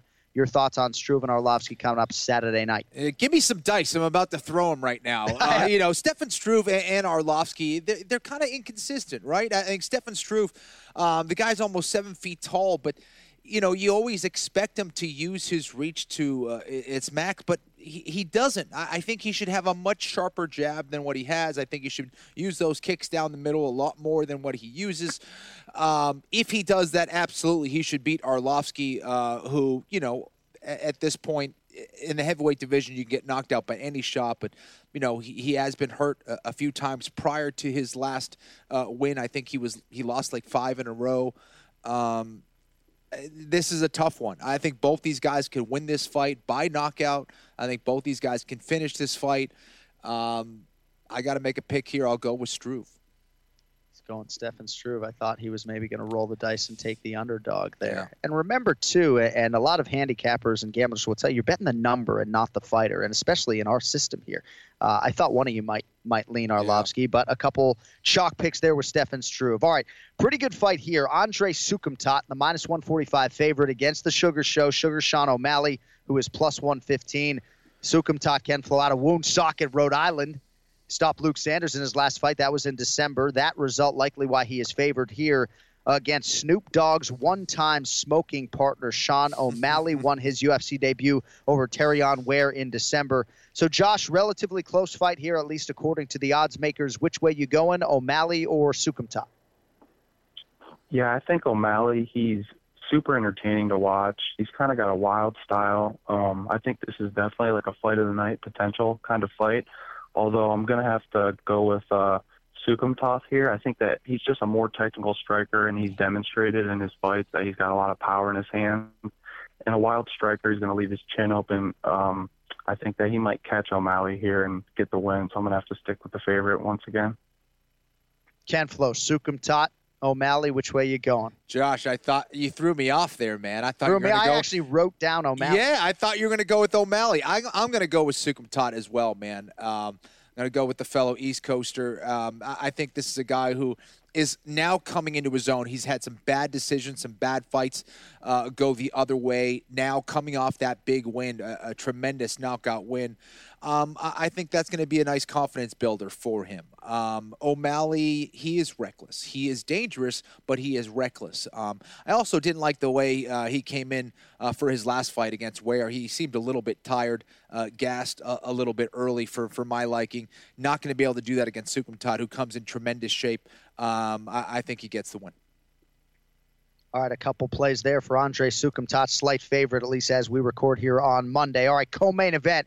How good is this? Frankie Edgar minus 190, Brian T. City Ortega plus 155. You know the book on Ortega, undefeated 13 0 with that 1 0 contest. Stepping in on about a month's notice, it seemed like Holloway pulled out around the Super Bowl, and he takes on the legend here, the future Hall of Famer Frankie Edgar. Haven't seen Edgar since the Yair Rodriguez fight. It was a dominant one, but it was all the way back in May of 2017 in Dallas. About a nine-month layoff for Edgar. Not a guy who you really worry about when it comes to time away, extended time away from the octagon. Ortega, outstanding current form. Josh, enough for you to pull the trigger on T City. How do you see the co-main playing out here in Vegas? You know, I'm super excited for this fight, and the UFC did a great job of putting this one together late. Um, I'm a big Frankie Edgar fan, and going into this, I was going to pick Frankie Edgar. Um, I watched uh, Ortega and Guida, and I just think Brian Ortega is just, he's just going to be too much for Frankie. I mean, the guy is so calm, he's so composed. We know what he does whenever you take him to the ground. And I just looked at Frankie Edgar's history, and it seems like every time Edgar doesn't take somebody down and beat him up a little bit. He just he doesn't come out as a winner in that fight. So I'm going to go with the dog here. I'm going to go with Brian Ortega to keep his uh, to keep his zero, and he's going to be due for a huge fight after beating a legend like Frankie. Oh, he beats Frankie Edgar. He's fighting Max Holloway oh, yeah. next. Uh, Josh, pretty convicted there on Brian Ortega, Ken Flo. I would imagine this fight isn't the easiest one on the card for you to pick a winner in, or or am I wrong about that? No, I really like both these guys. I, I you know, um, I think that Ortega has a tremendous amount of momentum right now. Taking a fight on months' notice, though, uh, against a guy like Frankie Edgar, who has seen it all in the octagon, might be asking too much. Uh, I think that Frankie has a lot of training partners who can mimic what Ortega can do. I don't know if Ortega has a lot of training partners that can mimic what Frankie Edgar can do and the kind of energy uh, and aggression that he brings into the octagon. Um, I think, you know, as far as the reach advantage, Ortega needs to be able to maximize that the best that he can, keep Frankie all the way on the outside. Uh, and as soon as he gets taken down, if he gets taken down, to immediately transition into, uh, you know, a, triangle or one of those nasty guillotines that he possesses. Um, if he does get into that front headlock position against Frankie, Frankie might be in a hell of a lot of trouble. Uh, trouble. Ortega is so quick, whether he has the arm in or out. That guillotine is just tremendous. Uh, he's very well trained, uh, of course, by uh, Rener and Ryron Gracie. Um, but uh, I think Frankie gets it done, man. I think Frankie gives us another big reminder of who he is and what kind of fighter he is. Um, I think he's very motivated to try to get that belt at 145, um, and he yeah. likes that matchup against Max Holloway. Um, I, I think Frankie Edgar gets the win here just think it could be a crazy fight, right? Every time Frankie shoots, and if he successfully lands, immediately T City's going to be trying to oh yeah secure something. I mean, I just think it, it shapes up as a great matchup. It's also yes, interesting it because it seemed like Ortega Kenny could have fought Josh Emmett and wanted this Frankie Edgar fight on short notice, right? So uh, yeah. I understand the value, of course, of fighting Frankie Edgar. But it seemed like maybe a win over Emmett might have accomplished the same thing, at least in terms of the pecking order. If you look at the top five right now, needless to say, Edgar Ortega. They're going to shut the damn door behind him Saturday night. I can't wait to have yeah. a front row seat. All right, main event. So Cris Cyborg, guys, minus 1,800. One of the biggest betting favorites in the history of the UFC, taking on Yana Kunitskaya, the Jackson Wink MMA trained Yana Kunitskaya, plus 850. Cyborg, five hard rounds in December against Holly Holm, turning around quickly for the promotion here. Uh, what do you do with this one, Josh? And of course, it's the main event. We'll need the method of victory in the round as well. You know, there's so much value on Yana. I really debated um, picking her, but I just don't want to be that guy come the end of the year and Team Anik down by half a point, and I picked against Cyborg. They're so, up. You uh, can make. You can take those chances, Josh. He has a big lead right now, a huge lead. You you could you could make an historic pick here, Josh. you know, as historic as that might be, I mean, she's minus 1800 for a reason. um, I think I'm going to take Cyborg. Let's go round two knockout. All right, Cyborg by round two knockout. Normally on this show, when we've had a fight price like this, we've tried to figure out some prop bet that's a little bit closer, right? And I'd imagine to be over under a round and a half or something like that. Um, Kenny Cyborg Kunitskaya, who's the pick to click? He didn't take the bait, did he, John? We almost got. It. I tried. I tried to get him to. I tried to convince him, but why don't you? Uh, well, can I just say though, Josh that too if Kunitskaya, yeah. if, if the problem is, see, the, because it's a main event, right? You can get a point for the the method of victory in the round as well. So the yes. potential to win three points with Cyborg. But if Kunitskaya wins, even if you get the method and the round wrong, you get nine points Mm-hmm. in our system. So maybe you should be the guy we're trying to compel to take Yana Kunitskaya I know. I know, I know. Well, now I can't pick the second round, can I? Uh, jeez, Right. Louis. You know what? I'm going to go with the first round. I'm going to go with the first round stoppage by Cyborg. Listen, I, I think Kunitskaya, she's well-rounded. She's aggressive. Uh, but she's just not the kind of athlete that Cyborg is. She has a decent arm lock as well. She upset Tonya Evinger, which kind of uh, put her on the map. But Cris Cyborg is just a different level of athlete. She's a different kind of fighter. She's just better technically everywhere. There's no way I can be. I, I can pick Yana Kunitskaya. Uh, um, I, I think she'll do some damage in the division, but not against Cyborg. Uh, I, I pick a first round stoppage by Cyborg. All right, Ken Flo, round one KO for Cyborg. Ken Flo going with the broadcaster's dream this weekend. First round finish in the main event. All right, quick picks on the way out. No analysis needed. Of course, if you want to give me a couple cents, I will certainly take them. Mackenzie Dern, minus 285 for her UFC debut against Ashley Yoder, who is plus 225. Josh, who do you like? Um, give me Mackenzie Dern. If you can find a prop for her to win by submission, play that for some more value. Dern likes, excuse me, Josh likes Dern by submission. Kenny, you know about this Wellington Megaton Dias, her father? Yes, Big I- I name s- in the Brazilian Jiu Jitsu community. Absolutely, the guy's an absolute beast. Um, he's been competing forever. Um, he's a guy I know very well. I was uh, hanging out with him in Abu Dhabi uh, last year. Oh, really? Uh, just an awesome dude. Um, tremendous competitor. Um, actually, Mackenzie's mom is a Brazilian Jiu-Jitsu black belt as well. Um, so obviously, uh, she's grew, she grew up on the mats. Yeah. As far as you know, Ashley Yoder, I think she's a tough out for her for, for a debut. It's not an easy debut for Mackenzie Dern, but I think Mackenzie does get the win by submission. On, on the mat, there's just no one. There's Brazilian Jiu-Jitsu black belts, and then there's world-class Brazilian Jiu-Jitsu black belts. Mackenzie Dern is just that, uh, absolutely world-class uh, in Jiu-Jitsu, and, and not afraid to get in the pocket and, and throw down either. So um, I, I think Mackenzie wins this. Um, Ashley, uh, just a lovely girl, but um, I, I think Mackenzie's going to be a little bit too much for her on the mat. Mackenzie Dern right now minus 285. Big weekend for our buddy Danny Rube, by the way. Ruby Sports and Entertainment, one of the managers in the MMA game. He's got Sugar Sean O'Malley and Mackenzie Dern on the card. Might be the biggest weekend of Danny Rube's. Managerial career in the UFC. So we wish our buddy Danny Rube all the best. Uh, all right, next quick pick, boys. Uh, boys, John Dodson minus 160. Pedro Munhoz plus 130. Of course, this fight was to go down several weeks ago. Munhoz missed weight.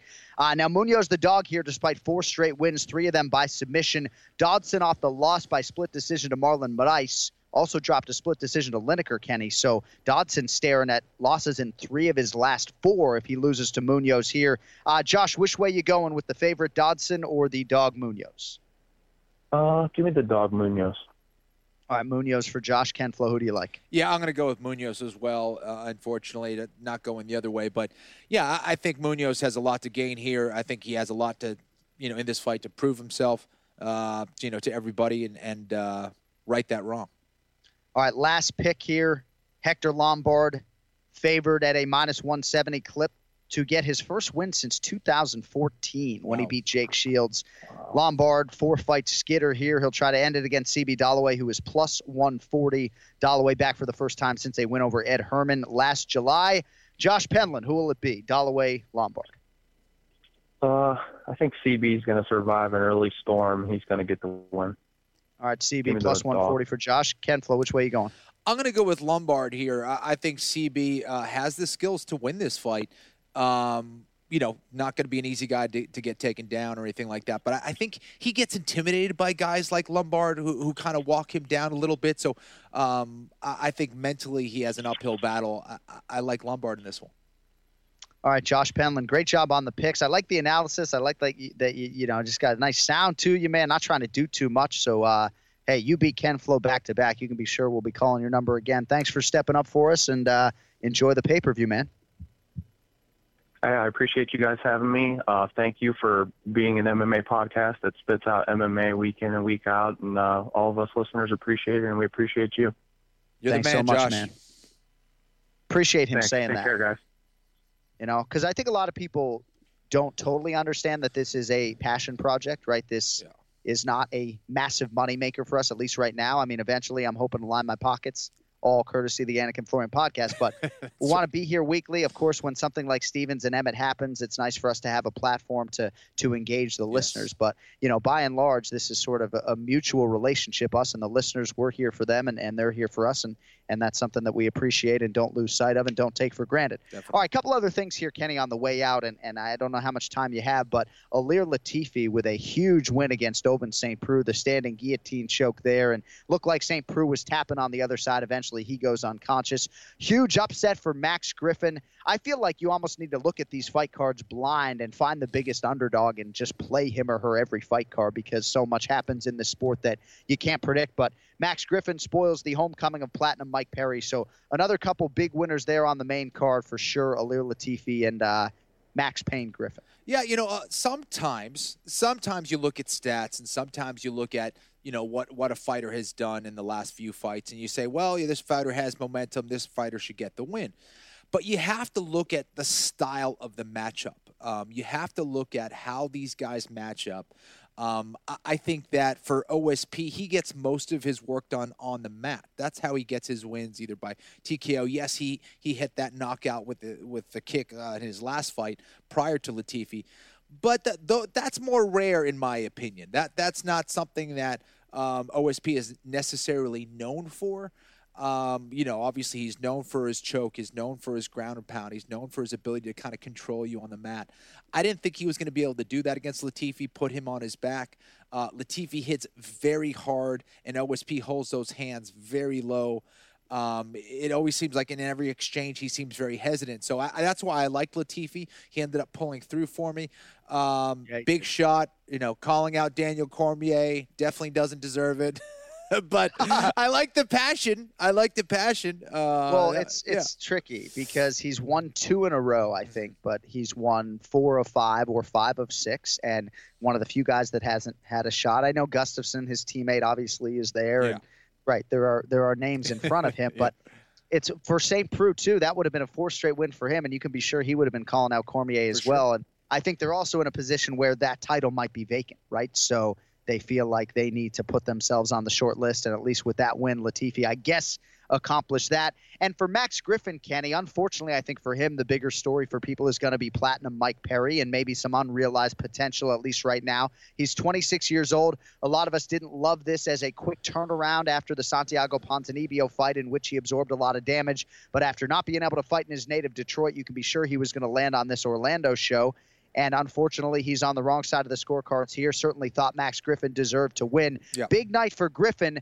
Um, have has any of your enthusiasm on Perry been curbed? And did you have as much enthusiasm as some of us did and still do for Platinum Mike Perry as to what he might be able to do? Yeah, listen, I don't think this was a good fight for Perry. I, I thought, um, I, I, mean, great performance for Perry. Sure. I thought it was a sure. good fight, a good matchup for him. Yep. Um, but he just did not fight very well. It seemed like yep. it took him uh, 10 minutes to kind of wake up and get into this fight. He was forcing that knockout way too much.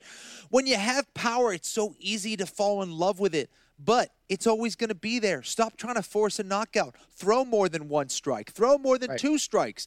Get in there, throw combinations, slip your head off the center line, enter, and throw those shots on the inside. Perry was just looking for a big bomb. Uh, Griffin was seeing it coming from a mile away. He was able to use his length. He was using his legs very well, I thought, to, to keep Perry on the outside. He was moving relatively well, circling away um, from Perry. And, and, Perry, by the time he realized he could win the fight, um, there just wasn't a whole lot of time left. So I think for Perry, he has to get used to really throwing his combinations much better, feinting his way in, sharpening up his wrestling as far as the takedowns go. Um, I was surprised that he ended that first round in mount very easily uh, and then just really didn't have a good entry in for his takedown for the rest of the fight. Just kind of right. was really trying to uh, power in his way into those takedowns. Uh, Griffin was able to stop a lot of those takedowns, keep it on the feet, and just outpoint him. I thought it was a nice strategy from Griffin. Very respectful guy. Um, and, and, got the win. But uh, Perry just kind of needs to go uh, you know, really reevaluate his game. Go back to the fundamentals. Go back to yeah. the fundamentals he's going to do that too. He's going to take yeah. some time off. And I did think that you saw some improvements in his cardio, and, and I do think that at 26 years old, there is still time. And, Yes. and we'll see how far Max Griffin can take this thing now that he's a full time fighter as well. All right, couple things on the prelims. And it was a big night for Brazilian Jiu Jitsu, Kenny. For, for Rani Yahya, the criminally underappreciated Rani Yahya, another win for him. 10th UFC win, this one by arm triangle. One of the best Brazilian Jiu Jitsu practitioners in the game still. Um, Marion Renault with a submission of Sara McMann. This is a 40 year old woman who is a high school teacher who got a very late start in mixed martial arts. I know she has some limitations on the feet, but this is a Brazilian Jiu Jitsu black belt, Kenny, who knows what to do when she is off of her back. I was very impressed with the submission win for Marion Renault. Um, also, Manny Bermudez. You probably didn't see it on Fight Pass, but the New England guy lives in Abington, Massachusetts, undefeated fighter. And he's a fighter, Kenny, who said to me before the fight, he's just like you, right? It's like he doesn't want to get hit with a lucky punch. He understands that in mixed martial arts, that's a real probability. Yeah. So his path of least resistance is to go to the ground and submit guys, and he does it with such ease in his UFC debut against a pretty tough Albert Morales. So by and large, I thought it was a big night for the submission game. Brian Kelleher and Alan Jouban with a couple big wins as well. A lot of names there, Ken Yes. Flo. Uh, who gets the shine here from you? Uh, man, I mean, Jouban's knockout was just tremendous against a Ben Yeah. Saunders who's tough as nails. Uh, good to see Jouban get the win, man. He's just a great guy um, who who definitely uh, went out that night uh, a star. It was a it was a, a beautiful finish. Um, who else? Uh, Well, what about- Rani what about Yahya? Ren- Well, Yeah. sorry, go ahead. Uh, let me talk about Yahya. Uh, uh, first of all, I mean, coming off the loss of his mother, just you know, know. uh, what less than two weeks uh, ago. I mean, that that's got to be extremely difficult. And um, he was just all over Doane. Uh, just uh, and Russell Doane. I, I think he's a he's a very good very good ground guy, but uh, certainly not at the level of Yahya, who showed why he is considered world class. Just all over him, man. That that's what beautiful jiu-jitsu is all about um, and uh, really put on a clinic there um, and for Marion Renault, I- McMann panicked. McMann got in that triangle. She could have escaped. She should have postured out. She didn't know whether to go in tight and counter, whether to stand up, pull her arm out. Um, just seemed to be confused in there. And, and again, it just to me seemed like she really panicked. And if you panic against someone like a Marion Renault, uh, who's good with her jiu-jitsu, good with her finishing skills uh, off her back and with that triangle, uh, it, it was all over. It just got worse and worse. McMann just made the bad decision after bad decision in there. She was on her way. It seemed like she was going to control and win that fight. One mistake in this game, that's all it takes. All right, good stuff today, Ken Flo. Last thing too on Yahya. Is that a cow catcher? Some people were saying that position is called a cow catcher. Yeah. DC said it was not. No, so it's that's not a cow. Go with it. Here's why it's not a cow catcher. A cow catcher, you know, you could roll someone in wrestling. The head was caught behind the head, uh, or sorry, behind the back. Sorry, um, and that's why uh, you know it actually could have been a submission. He was in half guard. Um, so if he was able to get out of half guard, that would have been a finish. It's a it's a brutal neck crank. Actually, Jerry Bohlander in probably 1996 or something like that, Yeah. hit it for a submission back in the day in the UFC. Um, it's a brutal, brutal move, but it is not a cow catcher. The grip is similar in how you get the double underhooks, but the head needs to be trapped behind the back. And as you as you roll them, uh, and as you put your your your back uh, backwards into the head, uh, it creates a lot of force sending the neck forward. It's hard to breathe. Uh, you crank the neck and, and you have to tap out. R- Lucky for Russell, uh, he was in that half guard. He was able to prevent that. But it, it, it's a it's a devastating move. Oh man, did that not look fun? No. Right? I mean, you put someone in a move like that, I will never go back to jujitsu class as long as I live. It's brutal. Uh, great show in Orlando, though. The crowd was really good, and, and it was fun to, to to be with some family for me and have them in the building. But fighters just really turned out, uh, and it's such a treat to to call fights when you're getting finishes like that and, and exciting performances. So, uh, as usual, thanks to the fighters for a great night of fights.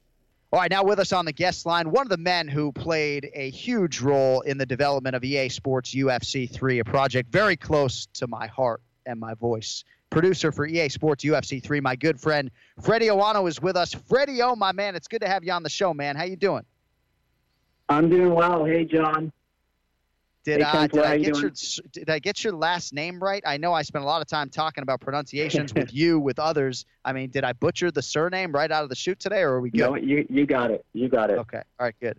So I know how hard you work. I saw it firsthand. I know they don't pass out championship rings to the cast and crew when a video game is completed. But given how much of an undertaking it is for you and your staff and everybody else to produce a game, what happens when like you get one in the can? I mean, I know you don't like go eat mushrooms necessarily, but what do you do? you take a long vacation. That's typically what we do. Um, you know, we worked. I don't know. I guess it was it was a year ago when you and I just hit record on day one, um, and it was probably about 18 months ago when we started UFC three. And um, you know, you're right. It's a huge undertaking. We got a big, passionate team working on this game. Um, and typically, you know, the game launches. We wait for the reviews to come in, but we're always listening to the fans. We're always listening to the reviewers. We're always trying to, you know, improve the game even before it's been shipped. We're listening to what the fans have said.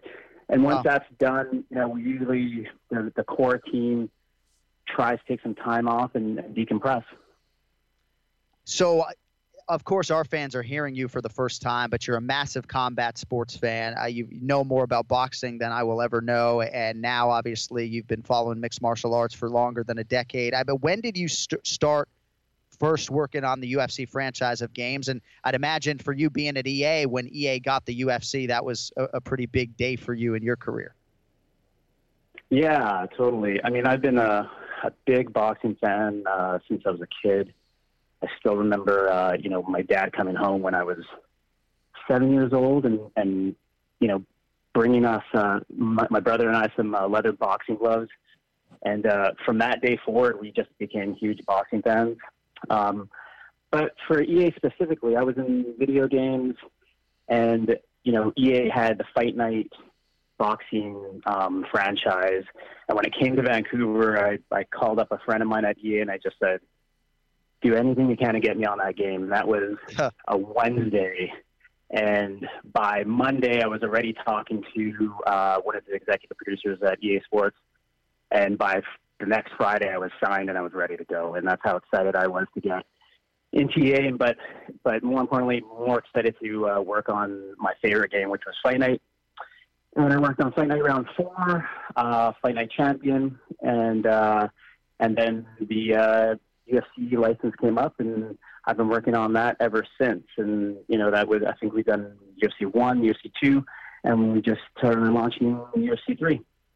Well, you deserve some kind of award for this game, but maybe a bigger award for hanging out with Jon Anik for 80 hours. how, Oh, how did oh. you How did you do that, Freddie? Um, a lot of patience. No, you made it. You made it very easy, Jon. Um, I got to say, you're you're probably one of the best, one of the most professional, one of the most easiest guys to work with in the studio. Um, you know, for those of you you don't know, you know, we don't write lines for Jon Anik or for any of the commentary. We set them up with a context, a scenario, and they just ad lib all the lines. And and Jon, you were one of the best at ad libbing. You gave us more than we needed at times, and and you know you put in your homework. You come into studio and and you have your notes all lined up and ready to go. So thank you for your uh, hard work.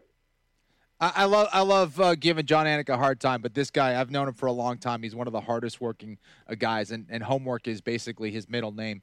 But uh, Fred, Freddie, as far as EA Sports Two and EA Sports Three, what are the differences? Yeah, I mean, we've made some huge strides in all areas of the game. Um, you know, we try to build on what we had from uh, from the last version, but uh, really for UFC three, you know, some of the big areas are, you know, um, the the entire stand-up striking experience is entirely different. We built that from the scratch up. We threw everything away from UFC one and UFC two, and we don't normally do that. But we had a chance to work with uh, some new technology, which is real player motion tech. And uh, we created over 5,000 new animations in the game. Wow. So really, every strike, every punch, kick, block, counter has all been recaptured and rebuilt. I mean, we built from the ground up the result of that and why we did such a huge undertaking was, you know, it allowed us to have the most seamless combinations, the most fluid motion. The the stand up is very responsive, um, and it enables UFC fighters to look and fight and feel the way they should. Now, obviously, Um, yeah. No, go ahead. Yeah, and on top of that, I mean, you know, you know, we brought uh, we brought on, you know, dozens of UFC fighters to uh, come in and, and actually do motion capture and, and capture their actual one-to-one likeness. So you'll see that in game. You know, I'm sure it was challenging just to do a, a, a boxing game, but doing a UFC game, I mean, there's literally millions of moves and combinations that you can put together uh, for a UFC style fight game. What was the hardest part about doing that? Yeah, I mean, you know, like I said, I work with a, a, a very passionate team. Um, you know, people that are very smart and, and love the sport. Um, you know, we have at EA, we have uh, a jiu-jitsu class, we have a kickboxing class, we have a boxing class, and some of the core uh, people leading up the development of the game, they're there every week, every week. And, you know, since UFC 1, I believe now, you know, they all started at white belts, and I believe there's a few guys that are at blue or even purple belts right now. Um, so, you know, everyone's doing their homework. Everyone's engaged. Everyone's watching the fights. Everyone's practicing. You know, everyone's getting.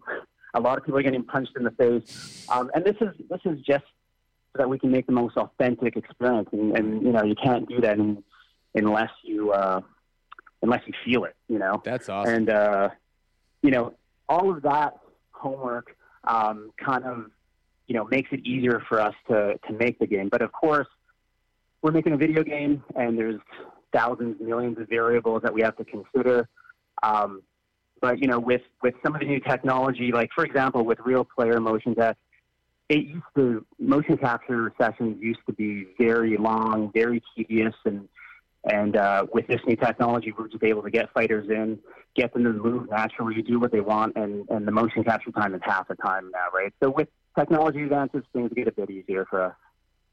I'm just glad you hit on a lot of that because I hope fans understand, right? I mean, the guys who are producing this game are, are putting a gi on and training jujitsu on the EA grounds, right? Like a college campus they got there in Vancouver, right? I mean, guys putting this game together are striking and getting punched in the face. When Freddie told me that, uh, you know, I was all in. So, dare I ask, and Freddie Owano joining us here on the Anik and Florian podcast, producer for EA Sports UFC 3, how soon does any wheel get put in motion for EA Sports UFC 4 once this one is put to rest, relatively speaking?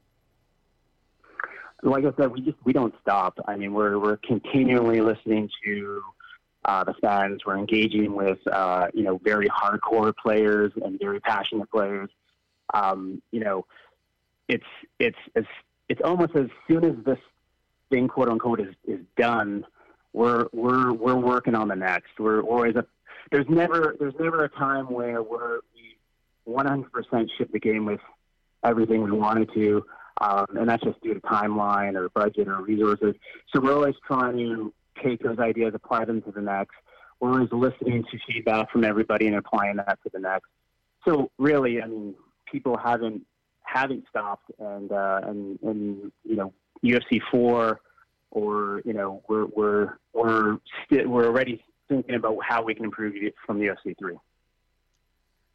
Well, it, it looks great, man, and, and they even have the stand and bang mode, Ken Flo, for guys like me because I get taken down very quickly. I usually get grounded and pounded out, so I can just eliminate. It's like great, right? It's, I don't, I just like skip a jujitsu class. I can, I can get the wrestling and the grappling out of it. Just do my stand and bang mode. Freddie, how much of a video game player are you? I know you've got a lot of interests and. uh you, you explore a lot of different things in art, museums, and restaurant. I mean, how much of a video gamer did you come into this field being? Yeah, I mean, my background actually comes from film and video production. Um, Yeah. That's what I did before I got into games. Um, you know, producing, editing, directing, and I think I apply all of those skills and all those interests into video games. Um, and and really, that is my my role there. Is is I'm I'm charged with ensuring that the broadcast presentation is as authentic as it possibly can be, um, so that when when a player is watching our game, if they happen to squint their eyes, they'll, you know, they say, "Is that TV or is that the video game?" And when people can do that, you know, we've accomplished our job. Um, but to to video games, I don't nearly play as much video games as as my coworkers. Um, yeah. But like I said, I think I think I bring um, another perspective from other um, inspirations like uh, music videos or, or film or photography or whatnot that are all pertinent to uh, developing a game. No doubt about it. You bring a lot to the table, and what a resource you were for me trying to voice this game to have a, a, real, true mixed martial arts fan and somebody who had his finger on the pulse of the sport. And you helped me through those sessions that, that I've said on these airwaves and in other places were, were not all that easy. all right, Freddie, thank you for the time. I appreciate you, and uh, congrats on the game. EA Sports UFC 3, available now, PlayStation 4 and Xbox One. We'll talk to you soon, my man. Enjoy the fights this weekend. All right, guys. Thanks for having me on the show. Appreciate it. There he is, Freddie Owano, producer, EA Sports UFC 3 in Vancouver. It is pretty incredible, the whole setup they got in Vancouver. I haven't been there. I've just seen like virtual tours, but I mean, you can appreciate that, Kenny. As, a Brazilian Jiu Jitsu guy, the fact that at the very least, the people who are doing this game are not just training in the discipline, but falling in love with it and going from white belt to blue belt over the course of developing two or three video games it's hard to make an MMA game, right? And yes. I think largely these guys have succeeded more so than anyone who has tried to do it. I love that, man. Very impressive. And you, you got to admire that work ethic and the ability to go, you know what? Yeah, I want to make a great game, but actually, I really want to feel it. That's what's going to take the game uh, to the next level. So the fact that they're actually practicing these moves, learning about the art, uh, I'm, I'm always going to be a fan of that. So that's, that's pretty damn cool, man and the motion capture stuff you heard him talking about too. Guys like Kajan Johnson benefited greatly from being local, but a guy who can do a lot of different things. And they captured a lot of his motion. He's mimicking other fighters, and I really think it translates. I, I don't have a great framework for the video game space, but uh, I've liked what I've seen thus far. And as I said, for someone like me, dude, like I'm I'm a terrible video game player. Like you want you play me in Madden, you'll you'll destroy me. But at least there's this stand and bang mode Otherwise, you know, I mean, I'm getting taken down by strikers, right? And they're just pounding me out on the ground. I just have no clue. I got I got to get better. Uh, EA Sports UFC 3, you can get it out PlayStation 4 and Xbox One.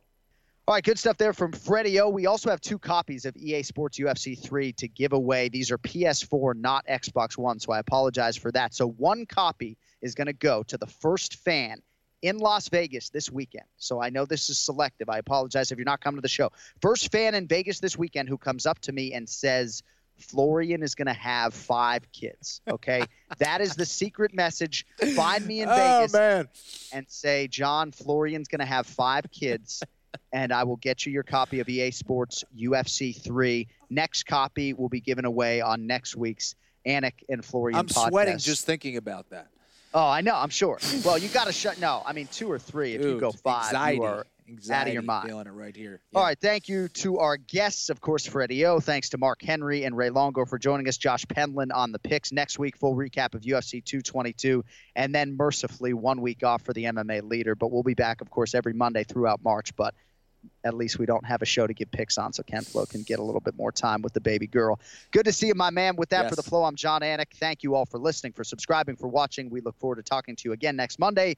Until then, yo later. The Jon Anik and Kenny Florian podcast. Sports betting is sweeping across the country faster than the coronavirus, and Wagering Week is your antidote. I'm Tom Martin, and I'm a veteran sports analyst and respected sports handicapper who helped build ESPN's brand. I've been recognized and awarded by Pro Football Weekly and Gaming Today magazine as the honest handicapper. Let the other guys give you the same old boring sports talk with the same tired storylines. We'll give it to you straight here every Friday on Wagering Week. Don't gamble with other podcasts. Let Sports Garden Network's Wagering Week help your bottom line. Now's a good time to remember where the story of tequila started. In 1795, the first tequila distillery was opened by the Cuervo family, and 229 years later, Cuervo is still going strong. Family owned from the start. Same family, same land. Now's a good time to enjoy Cuervo, the tequila that invented tequila. Go to Cuervo.com to shop tequila or visit a store near you. Cuervo, Now's a good time. Trademarks owned by Beckless AB to CV 2024, Proximo, Jersey City, New Jersey. Please drink responsibly.